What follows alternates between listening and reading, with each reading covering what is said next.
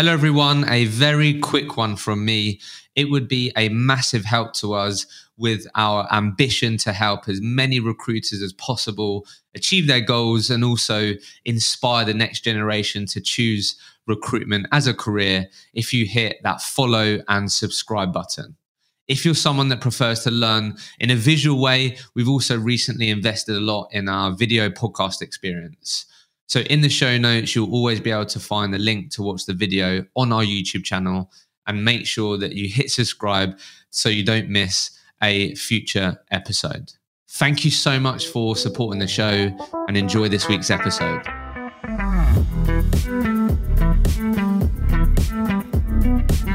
Harry, welcome to the podcast. Yeah, thank you very much for having me. Looking forward to this one. I think I said to you that a lot of people that listen to this, I sort of sometimes you realise, oh, I've interviewed loads of business owners and haven't sat down with someone like yourself who, 4 and a bit years into their journey, you progress quite quickly, yeah. And a lot of people really enjoy learning from people that they can relate to and are on a similar journey and want to get to sort of where you are on your journey.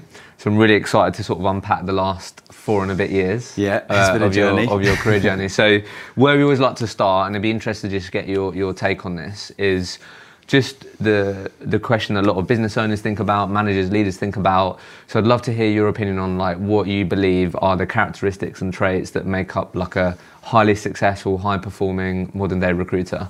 Yeah, no, thank you for having me. Really excited to be on the podcast. So for me, there's maybe 3 or 4 things that I think fall within that category of making a top performing recruiter. One for sure is resilience. So okay. I'm sure you've heard that answer before, but you know, naturally the industry has a lot of ups and downs and you're going to face adversity over time. So it's something that is going to come your way. I've had, even today alone, I've had a great day. I've had some highs today and I've also had something that's a bit of a setback. So you're always going to experience it within the role, but it's how you're actually able to, yeah, take those setbacks, but keep pushing forward through them is definitely one that I would say I not only try to remind myself constantly, but also when I'm actually interviewing candidates or people yeah. that are not only for the jobs that I'm working on, but potentially people coming in to join the business. That's something that I'm always looking for sure. Another one is a solutions mindset. So it's definitely something we talk about a lot within our company. Again, it kind of relates to that you're going to face adversity piece, but yeah, coming up with solutions to overcome the challenges that you're facing, not maybe just immediately turning to the person next to you to just sort of ask for help and sort of deflect that problem that yeah. you're facing onto sure. someone else and just say, you know, can you fix this for me? Trying to, if someone in my team is facing a challenge and they come to me and say, I've had this problem, but I think this is the way that I'm going to handle it. What do you think? That usually for me, I'm like, okay, cool. I think I'll talk to them about it. But if they're coming to me with the solution, then I think that's the kind of behavior that yeah. I sort of look to encourage for sure. Love that. Where I always like to start then is like, who was Harry before recruitment? How do you describe Harry before recruitment? Yeah, so it has been quite a journey for me. How many times have people said that? But, I've started out, my sort of career journey started out at the time when I had friends just about going to university. So for me, this was probably about 6 years ago or so now. And I remember at the time, I knew that I didn't want to pursue this university route. I kind of had a bit of a view that it was potentially high cost. I think the prices of university sure. were changing at the time. I'm not someone that slates uni just because I didn't go. I think it can be a great, you know, course of development for people that want to take their career in a direction or actually just go and connect and meet people. As a person, yeah. 100%.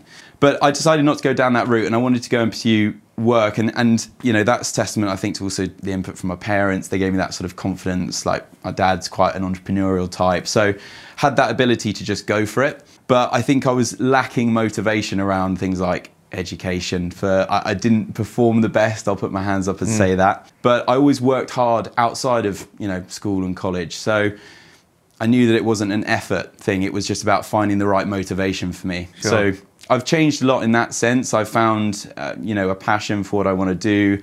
I've understood that I may be financially motivated as well, which is a part of it. But also, I think really I found a purpose. So that's been one of the key changes for me. A lot of young people struggle to find that. Yeah. So how did you stumble across it? Did it been quite organic? Or was it quite intentional? Yeah, I mean, I'm sure you see this in a lot of people. Say this, right? Yeah, I do feel very grateful, because I think you're absolutely right. I think there's a bit of a, I wouldn't say crisis, but there's definitely a difficulty now with people in the earlier stages of their career. It's competitive out there and it's difficult to understand what is it that people want to do. I got quite fortunate in both cases. I do believe that you make your own luck sometimes. Absolutely. So we'll see how that's perceived. But yeah, the first situation is, as I said, the day that my friends went to uni, I was like, okay, this is the future now. I've got to go and make this happen. So I remember I just started calling out to recruitment companies, funnily enough. Really? Yeah, I just got straight on the phone, because, which must have been a cool thing. Yeah, but why?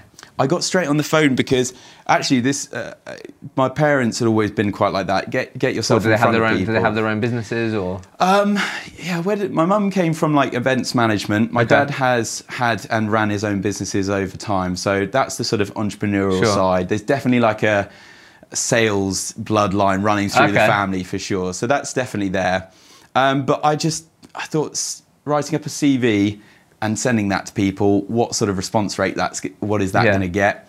So weirdly enough, it was the first call I made was the first company I ever worked for. So really? I called them up and I actually was asking about, I think it was like a football, like admin assistant role for a football club or something like that. And I was like, oh, interested in this role, got it all wrong. The guy was like, no, we're a recruitment company. I'm not just going to tell you who this is with. It's one of those, but I actually managed to turn it around on that call to warrant myself an interview with the company, and they did graduate recruitment.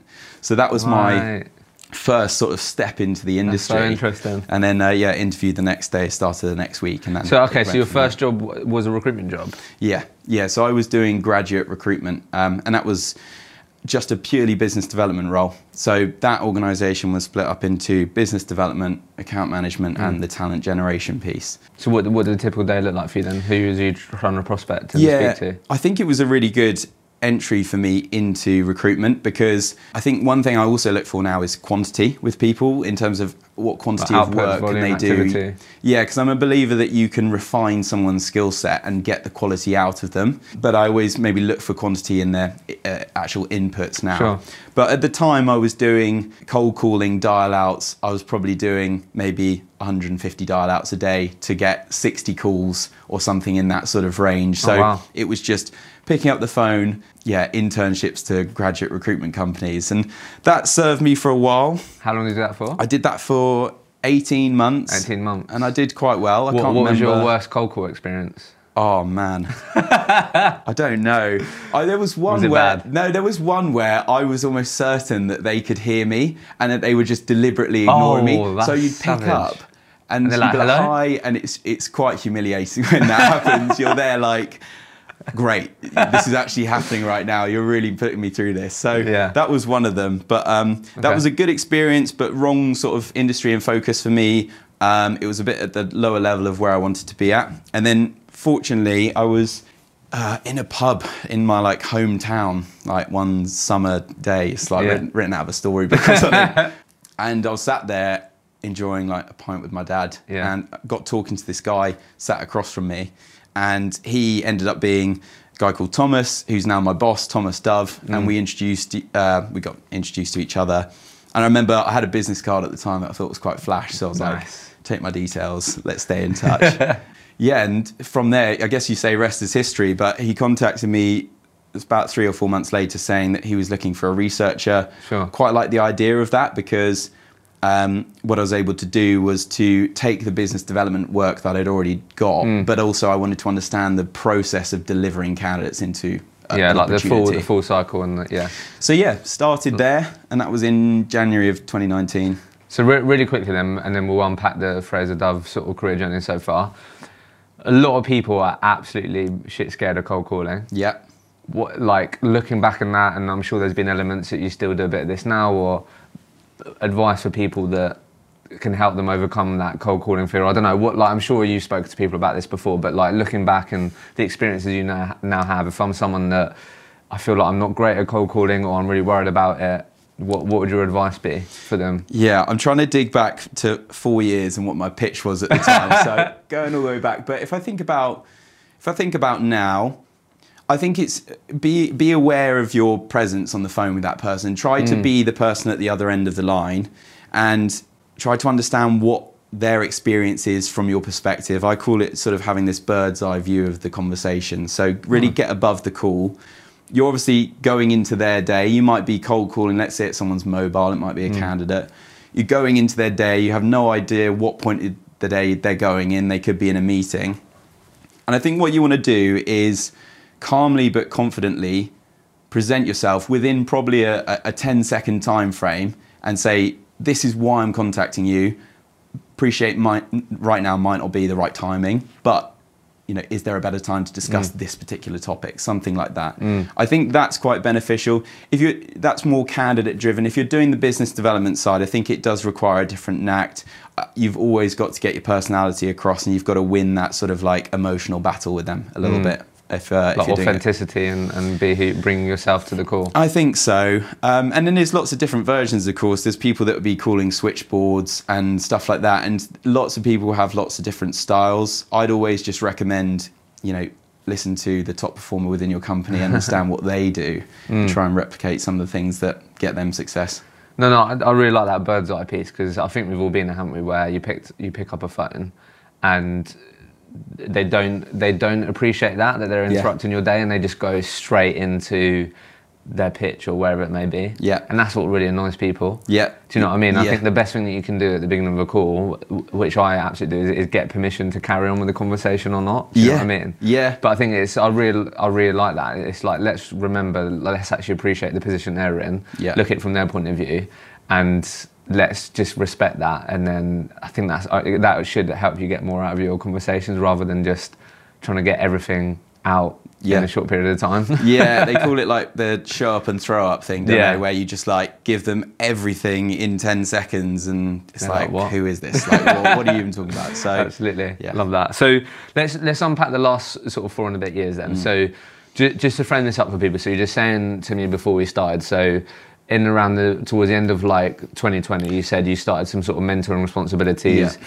Then a bit more solidly for the last 8 months or so, you've been in a role where you've got some more direct reports, like 2, soon to be more people, and then there's some more indirect people that you support and help as well, right? Yeah. So leading up to that, was you just an individual contributor? You was very much just focused on your own performance and supporting other people in the team. So when you say as a researcher, obviously Fraser Dove is exec search, right? Yeah, so that's correct, so being a researcher, was that very candidate focused, and then did you then sort of go on this journey to then start trying to bring in your own business? Like, if you could just frame that up for us, and then we'll then go into some of the key parts of that journey.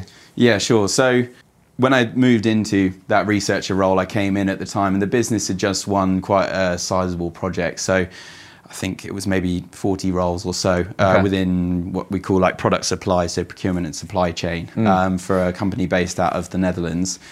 And it was an opportunity for, you know, me to get my teeth into the role, at the roles that I was working, and had a lot of success. I probably did around about 15 placements over that first, you know, 8-month period, which was pretty solid. I was happy with that. And it does also require a certain environment. You know, after that 8-month period, I think someone ended up leaving the business, and that maybe presented an opportunity to give me a bit of a chance. But naturally, we were already having discussions about the development into a consultant role within about a 12-month time frame. Okay. So it kind of got fast-tracked from there. And the next 4 months, I ended up taking on some existing in-house accounts, which is not something everyone gets, so I appreciate that, but was able to take on some roles based out of Switzerland, you know, sort of 20K deals a piece, which were reasonable deals at the time, and that got me to my target for the end of that first year in the business. Okay. And then I remember going into, I think it would have been 2019, and sort of moving into a bit of an unknown. I didn't really know how it was going to develop. I was obviously riding a bit of a buzz in the sense that I'd hit that financial target and I'd had a good first year in performance. And Fraser Dove has been developing that whole time. So it was in its infancy when I joined. It was about 3 or 4 years old, and I've seen it develop quite a lot since then. Sure. So when I came in, that first year that I had in recruitment, I actually ended up being the top biller for the year. Oh, wow. as a first full year as a consultant. I won't go out there and say that it was a crazy high number. I think it was maybe in the 200 range, which is pretty solid still. Absolutely, first year. Brand new industry market that you had to get your head around as well. Exactly, and I won't sit there and say I won every single piece of business and it was all mine, but there were some key bits of retained business that I'd won in that had contributed to a large part to that overall number. And the way that I was able to develop was by ensuring that I was surrounding myself with people that were achieving high performance and really just latching on to some of the traits that they would have, or the way that they communicated, or if I liked a certain sentence or a way to pitch some kind of solution, then I'd bring that into my own style. I actually found myself like weirdly copying people a little bit too much. I was like suddenly thinking like, I'm starting to sound like this guy 2 seats down from me. Where did that come from for you to make that decision of like, you know what, I'm going to try and like, even though you could have had a bit of an ego at that point, right? And go, well, people should be listening to me and taking things from what I'm saying, because I'm the top performer in the company. Why did you make that decision that, right, okay, I'm going to try and pick up as much as I can from the people around me and try and make that my own? Like, why did you decide to have that approach? This podcast is proudly partnered with the award-winning Sourcebreaker. Now, I think it's safe to say that right now, the market is crazy. Continue to hear people saying, never seen the market like it. And I continue to speak to recruiters who are inundated with jobs, which is why I'm not surprised that the number one word that I'm always hearing at the moment is automation. And if you're looking at how you can enable your teams to spend more time on what they're brilliant at, building relationships, speaking to people, then you need to look at Sourcebreaker. It's helped countless recruitment companies scale more quickly, enable their younger recruits and their rookies to get better more quickly, and automate a whole lot of the work that a lot of recruiters are probably not so good at, and the work that maybe they don't enjoy as much. Because you listen to this podcast, you're going to be able to get an exclusive discount on the Sourcebreaker product. So if you have not already, get a demo booked in with Sourcebreaker. Use the link in the show notes. You will not regret it. If you're thinking about that word automation in 2022, you need to consider Sourcebreaker.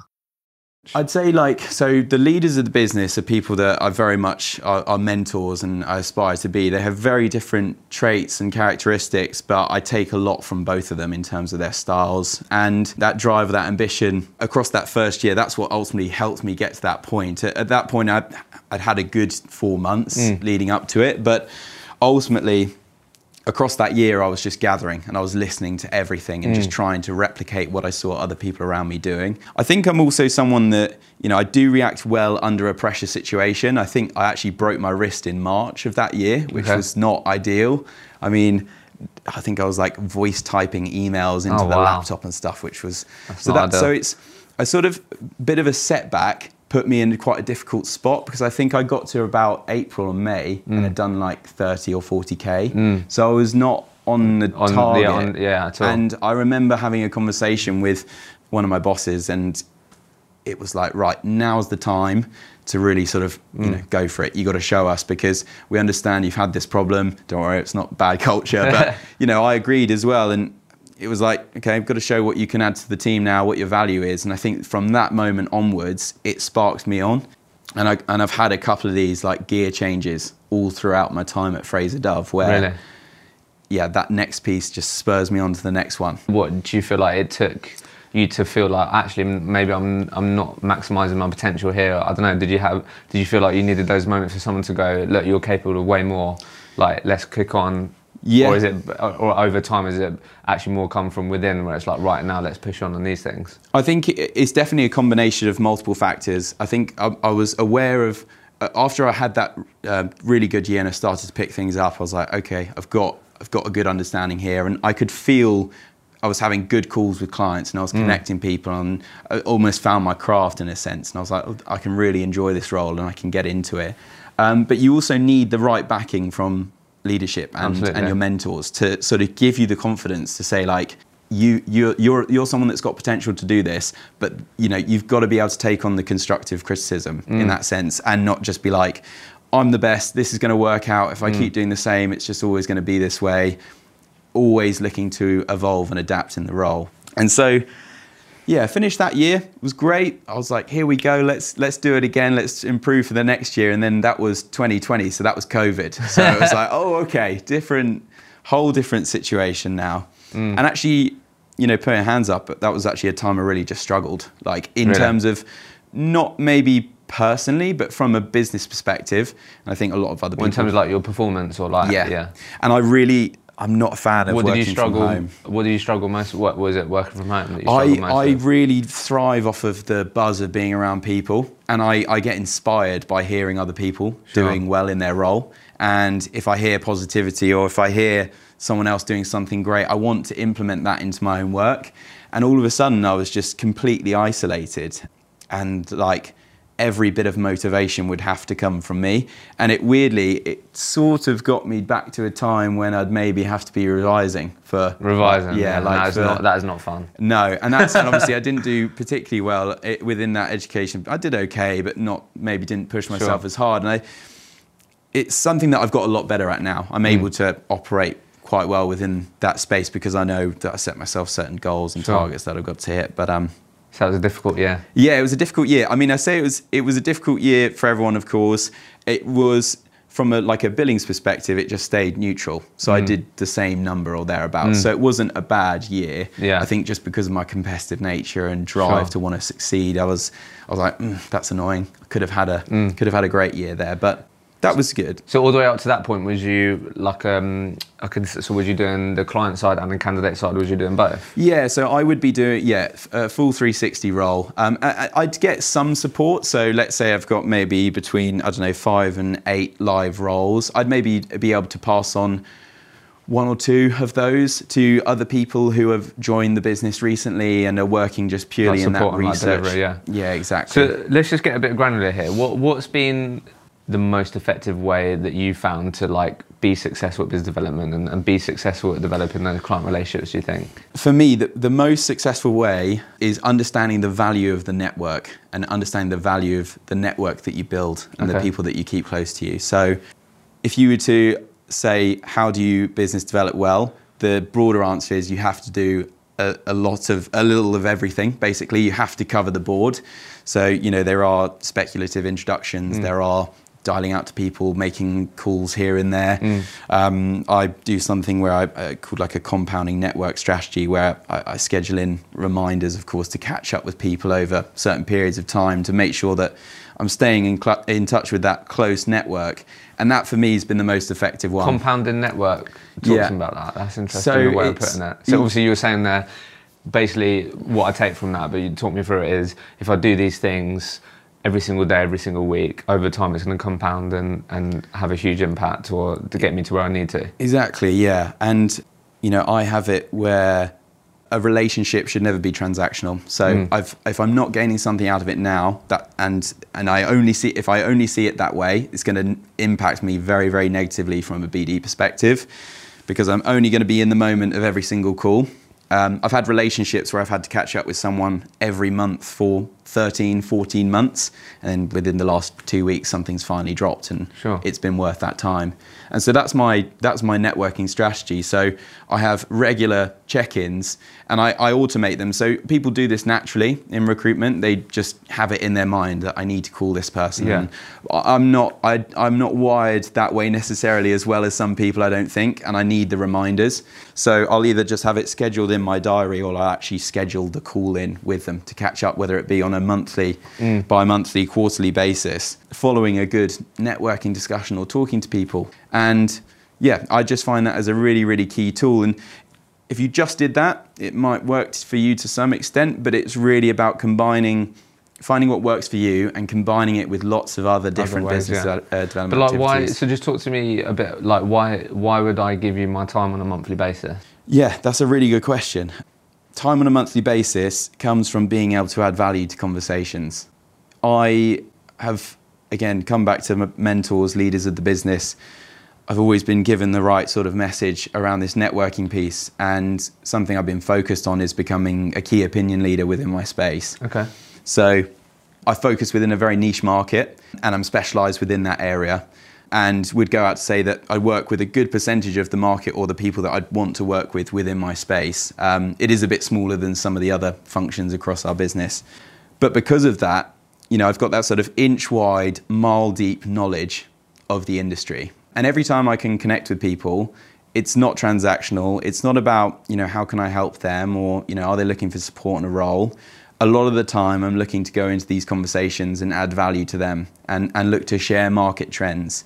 And if there's an opportunity to discuss solutions, because particularly within our market, within the life sciences right now, we're going through a very turbulent period. There's a lot of activity, there's a lot of growth. Sure. We're seeing this across other industries as well.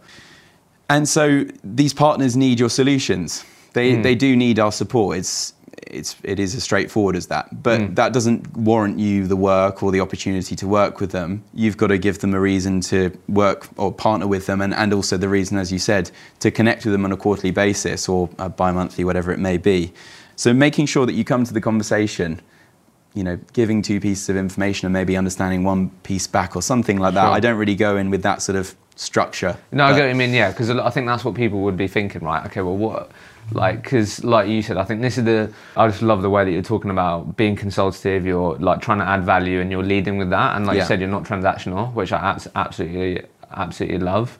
So just find a bit on that, because I think that'd be useful for people. Like what might be like a market trend that you might share? Because again, people go, okay, well, like what does that even look like? Is it, you're saying, you know, like, have you noticed that X company has recently got funding? I don't know, like what might that market trend look like, for example? There's something for us that we're aware of. So within our life sciences market, which is, for people that might not know, it covers pharmaceuticals, biologics, medical device, and it's also a funny industry that I work in called outsourcing, which I won't go into now, it's probably, but in terms of market trend within that situation, so they would, for example, within the life sciences industry, there are 98% of companies are hiring over the next 5 years. Okay. So that's ridiculous growth. Yeah, that's the whole market is hiring. So everyone's hiring for the same talent.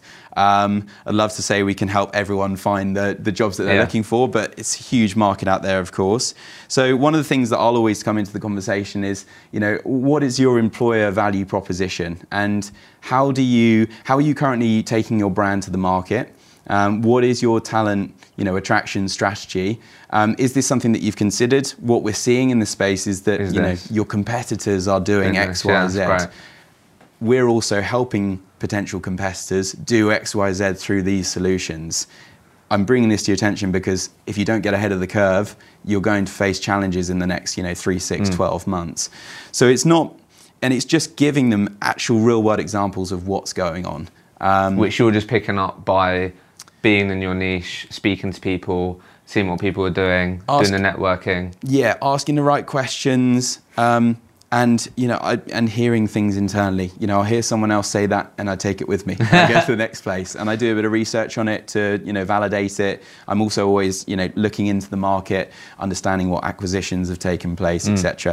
Okay. So yeah, that's my focus. I love that, yeah, because I know a lot of people struggle with this, of like, they may think that in order for them to go into that conversation and add value, you'd have to be the life sciences expert, or you'd have to know as much as they do about outsourcing. Do you get what I mean? And actually what you're talking about is, well, no, I'm not talking to them about that. I'm saying, like you said, the talent strategy, the things you're seeing in other markets, everyone's hiring, what you're doing to stand out, how is your brand perceived in the market? And they're the types of things that you can bring to their attention, bring to the table, that is really valuable. So one thing that I had to ask you, like I saw it on your LinkedIn, and this may be more recent, but it says that you actively speak to like the C-suite and really senior people, right? Yeah. Yeah. How have you dealt with not feeling like an imposter in those conversations? Yeah. Because I'm sure I've interviewed a lot of young people, and this seems to be like a really big roadblock for them. I don't know if you've seen this, where they would have been studying a couple of weeks ago, and then after like 2-3 weeks later, they're speaking to a CEO or whatever, and they're like, oh my God, like this, but like, who am I? I've got no credibility at all to speak to this person. Have you had to deal with that? Yeah, do you know what, the timing I've literally had a call this morning with a C-suite member, a CEO actually of an organisation. We've worked with this business for a long time, but you know, it was a new discussion with someone at that level, and it comes down to you know, understanding this peer-to-peer communication. Preparation is key. You know, if you go into those calls and you expect everything to go very smoothly and without the right preparation or having the right knowledge about the market or without your space, you will find some challenges. So what I'd imagine maybe some people might say is, you know, you can't just go in on your first week and just think that it's going to be perfect at the C-suite level. Making sure that you're going on with those calls with people, I would say, and sort of pairing up on discussions with C-suite. Not always going to get the chance, but let's say it's a commercial call where you're working to potentially partner with a client or something along those lines. I think being a part of the conversation with someone else and being that sponge for the first couple of weeks or months, however long it takes, that's definitely a good idea, because you can really start to, you know, understand the kind of language, the communication, the structure of the conversation. And then it does come with time. Naturally, you know, you might get a little bit nervous going into these calls. I think that's always natural. But you have to understand people are human, and I think also, you know, if you've got the confidence that you're going into this conversation knowing that, one, they're either a candidate and that they are looking for an opportunity, or that they are a potential partner or an existing partner with a real problem, then they need to speak to you. And you know, whether you're winning business or you're trying to be the selected partner, you know, you've still got a solution, something to present to them. And yeah, I think just being on the same level and treating them with respect. Yeah, okay. Yeah, 100%. Interesting. So again, getting a bit granular here, but like how you said earlier around how you had some highs today, some like lows and challenges, like I'd love to hear your take at the moment on like how you're navigating the sort of candidate landscape and market. So speaking to countless people, recruiters at the moment, where like crazy counteroffer stories, they're finding it really hard to get people over the line. Candidates are sport for choice. Like you just said, 98% of your market, whatever, is going to be hiring over the next 3 to 5 years. So these people that you're speaking to, building relationships with, must be sport for choice, and must have a lot of people trying to grab their attention, make them curious enough to speak to them. How are you finding this at the moment, and what things do you keep top of mind to make sure that you have more actual placements actually happen rather than falling out and having those rough days in recruitment that everyone has? This podcast is proudly partnered with Vincere.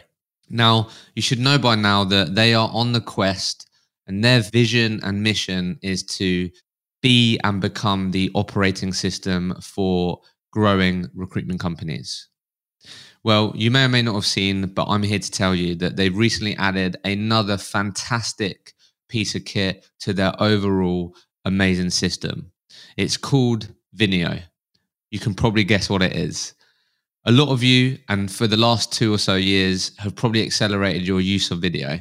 So having a tool which is seamlessly in your CRM, what you use every day to prospect candidates, prospect clients, to use video in your interview process, it's just going to make your life a whole lot easier. So just another amazing reason why you need to check out Vincere if you're looking for an all-in-one platform, the operating system that you need as you scale your recruitment business, then you have to consider Vincere. Use the link in the show notes. Because you're a Recruitment Mentors listener, you will get an exclusive discount and price. So use that link and you will not regret it. Yeah, it's a really good point. So you have to get as close as you possibly can to the candidate. So you've got to understand everything about their world, about what's important to them. We've had some really interesting examples. One of the downs from today is maybe going through that experience, but you can sort of foresee these things happening in the market now. You know, counteroffers are kind of an expected thing. You know, it's going to be happening. I've had a really good case study of it today within my team where, you know, by really tying into, you know, understanding, you know, what it is this individual wants from their next career step, understanding their motivations from very, very early on in the process, having complete transparency with communication around other offers that might be on the table, you know, acknowledging the fact, particularly within this case, it was, you know, the offer that we had was lower than some of the other offers. So financially a lesser offer, but we've managed to close the candidate. And that comes down to understanding that individual, investing your time in. It does require putting in some extra time or some extra hours, you know, maybe taking an out-of-hours call if they're in the US or something like that. But ultimately, these are all the 1% improvements you can make to give yourself that much closer personal tie to the individual. And I think right now in this market, and I know obviously just life sciences, but I know it'll be the same across others as well. If everyone's just looking to offer more money, then nobody's offering anything different. Sure. So, you know, emphasizing the benefits, the reasons why they wanted to relocate or move in the first place, and trying to look beyond just the financial aspect as to decision making for that candidate, that's going to give you the edge, I think, in this market at the moment. I love that, and again, it comes back to that point of not being transactional, right? Yeah. And I think also, I guess you've got to be honest in the fact that if you catch on very early that that person you're speaking to is very much just driven about finances, then be transparent about that and ask those questions that maybe you don't want to hear the answer to. Yeah, you got to ask the hard questions. You know, how do you feel like accepting an offer that's going to be financially lower than what you're receiving elsewhere, and get a real feel for it. I think, you know, in this case, it was a good outcome. Some people are just going to chase the money, but it will give you a better chance. So I want to make sure, like, before we finish then, so how have you found that a really difficult period to a lot of recruiters that I speak to, they aspire to be in management, leadership, then when they're on that journey, they just find it really difficult. Yeah. How has it been for you? Like, I know obviously it's been like a gradual journey, whereas some people may find themselves going from like not really managing anyone to managing like 4 or 5 people, right? Yeah. But what are some of the things that maybe you've had to work on or change in your approach that you feel has made you or is helping you on the journey of management and leadership? So I talked about it earlier, it's the changing of gears for me. So and this is not just from a I'm gonna have a higher output, or I'm just gonna do more of this. I think you actually have to change your own personality quite a lot. You've got to change the way that you behave and interact with your team.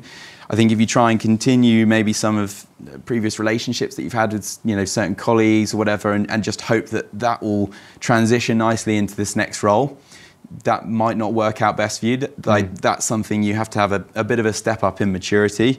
I'm also 8 months into the role solidly. So yeah, if you're looking for sort of leadership experience advice, there's definitely people out there better qualified. But from my perspective, you know, not everyone, as you said, is suited for that management role. I think definitely be aware of your leaders for people that, you know, are working within organizations. Understand that you've got to have the right sort of guidance and leadership, and that it's not going to be the right step if you're just the highest performer to take that step up into a management role. Is it something that you wanted to go into then? Was you quite motivated? It was something that I was definitely open to considering, and the thing that I'm grateful for Fraser Dove offering is there's always been this flexibility to sort of say, we're going to give you this responsibility, we'll see how you take it on, but it might not necessarily be the path, let's work it out. And fortunately right now it's going well. But my management style is leadership through high performance. So okay. I don't get really involved in the day-to-day pushing of, you know, KPIs and really getting down. Of course, we have KPIs within the business, and I encourage the team to get alongside those. But for me, it's about showcasing what high performance looks like, having success in my role, and then coaching and mentoring the people around me to sort of level up and develop within their own position. So it's like leading by example. Exactly, yeah. I tried to get away from that term of like management and more just sort of leadership. Yeah, I love that. So a couple of things, again, going a bit granular here, but this is the stuff that people want me to ask, right? Talk to me about, what does a typical day plan look like for you in terms of, like, talking about how you want to lead by high performance. So what does like a perfect day look like for you that you think gives you the best chance of having that high performance? Yeah, we want details here. Yeah, no, I'll go for it. I'll break it down. But a perfect day, they come around sometimes, but they're not always available. So I think that's the first thing. Just be aware that not every recruiter has a perfect day. Yeah, sure. Not everyone has a perfect day.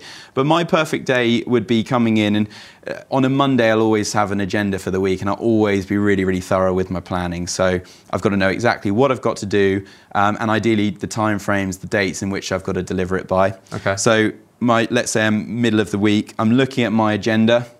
I'm looking at things that I've got checked off, some of the things that have also come into my world over the last couple of days, and I'm really prioritizing what I need to tackle first, not losing sight of business development for administrative activities, and really setting out a plan. I'd probably do maybe 20 minutes of planning every day, just to make sure that I'm fully set. What, at the end of the day, the beginning of the day? Yeah, I probably should be a bit better at it. I should probably make some notes from the night before. I think I'm always jotting some bits down, but I usually come in like 15 minutes before my official day kicks off, get 20 minutes of planning down.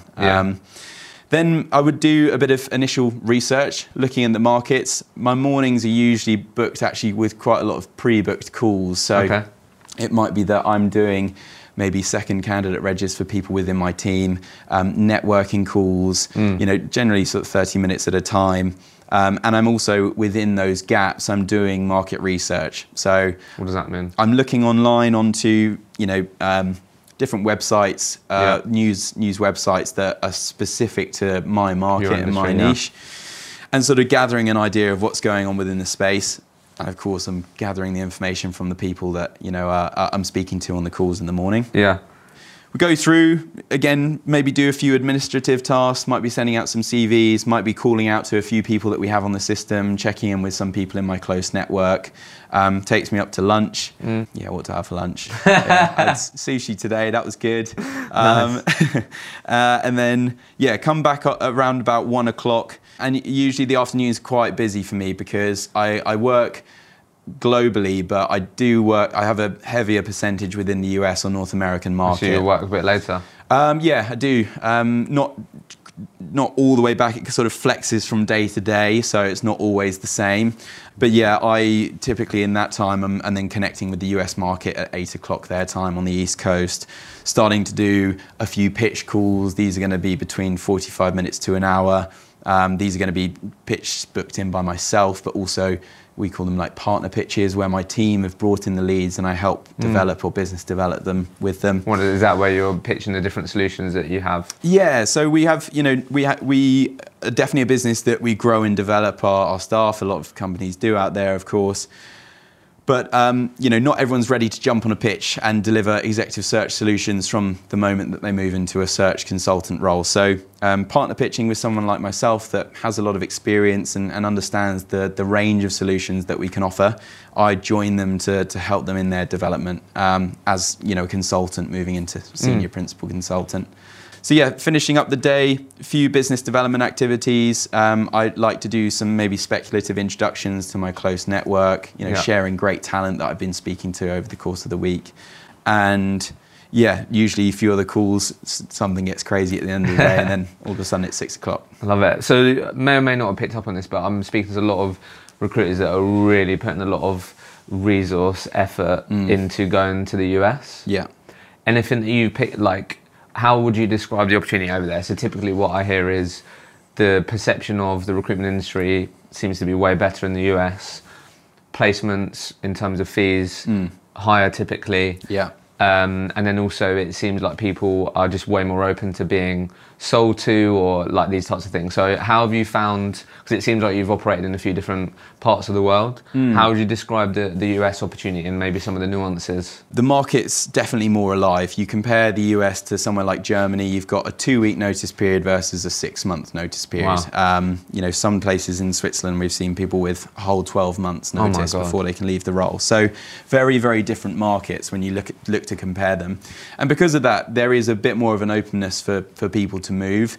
You have completely different cultures. So yeah, like entirely, and even across the US, you get different cultures, of course, across different states. The US market, it is just a little bit more active. For us, you know, I get the, obviously just the view of the life sciences. So it's very, very candidate driven at the moment. A lot of the people that I work with are leading manufacturing facilities that are making COVID vaccines. You know, we had one partner makes 600 million vials in a year type thing. And I've got to identify the individual that's going to be running that manufacturing facility. That skill set is very sought after, as you can imagine, because everyone's trying to, you know, manufacture these vaccines that have been developed, and it's something that will continue over time. So when you're working in that kind of competitive market, it's something that's not only the top of your industry, but actually on, you know, the news every day, and it's the top of the market. It does add a different level of, of how competitive it is, for sure. So in order to get ahead, you do have to be very, very creative. That's when your network, you know, has to play into your hands. You have to be able to utilize the people close to you, ask for referrals, because a lot of people are going to be looking for the same talent. And if you're trying to apply the same solutions, or, you know, trying to apply the same reach outs, you're going to, you know, find it hard. Love that. So as you come to the end here then, obviously I think I told you, didn't I, that I was going to message some of your colleagues. But no, I reached out to Thomas, obviously one of the founders, and spoke really highly of you. And one of the things that he said that he absolutely loved about you, so I just wanted to sort of end it towards here really, was he said one of the things I absolutely love about Harry is his growth mindset. Is that something that you feel like you've developed, got better at having, have always had? Because I think if more and more people listen to this, or more and more people in the industry had more of a growth mindset, there's just way more chance that they're going to be able to achieve their goals and maximise their potential. So I was just interested to get your thoughts on your journey with that, if that's something that one of your mentors has really highlighted. Yeah, thank you, Thomas, for that. I really appreciate that. I think there's naturally, in people that are in high performance roles, you'll find a natural ability to be able to start to develop, and it might just be at the very early stages, but have that growth mindset. But in order to fully, you know, develop as a consultant in the world of recruitment, you've got to be able to give 100%. You've got to absolutely apply yourself to every situation. You've got to be able to see the positivity in things. You've got to have that resilience, as I mentioned.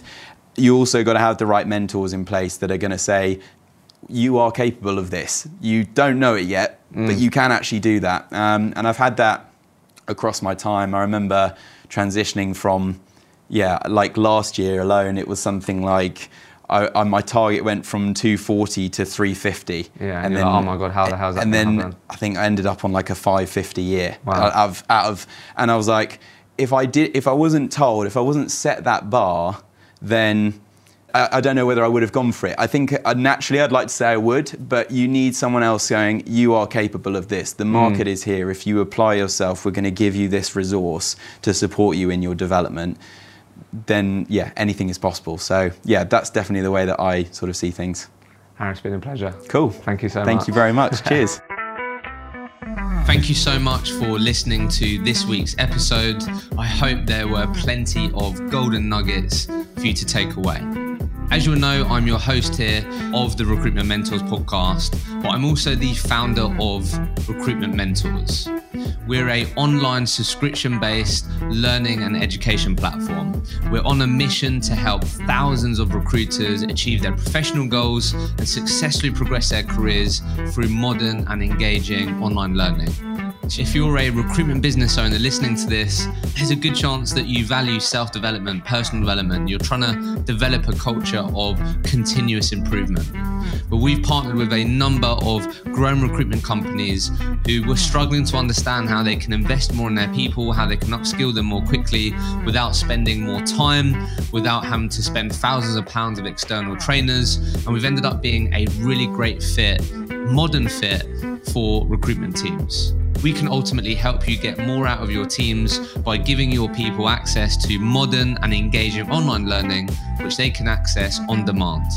The thing that's really cool about what we're doing at Recruitment Mentors is that all of the people that your teams are able to learn from, and the people that are delivering the learning content, are people that are in role right now. They're billing, they're actively facing the challenges that your teams are, and a lot of the time they're amongst the top performers within their companies, which means your teams are going to be way more confident to learn and spend time on their learning when they know they're learning from people that are doing it right now, have been there and done it.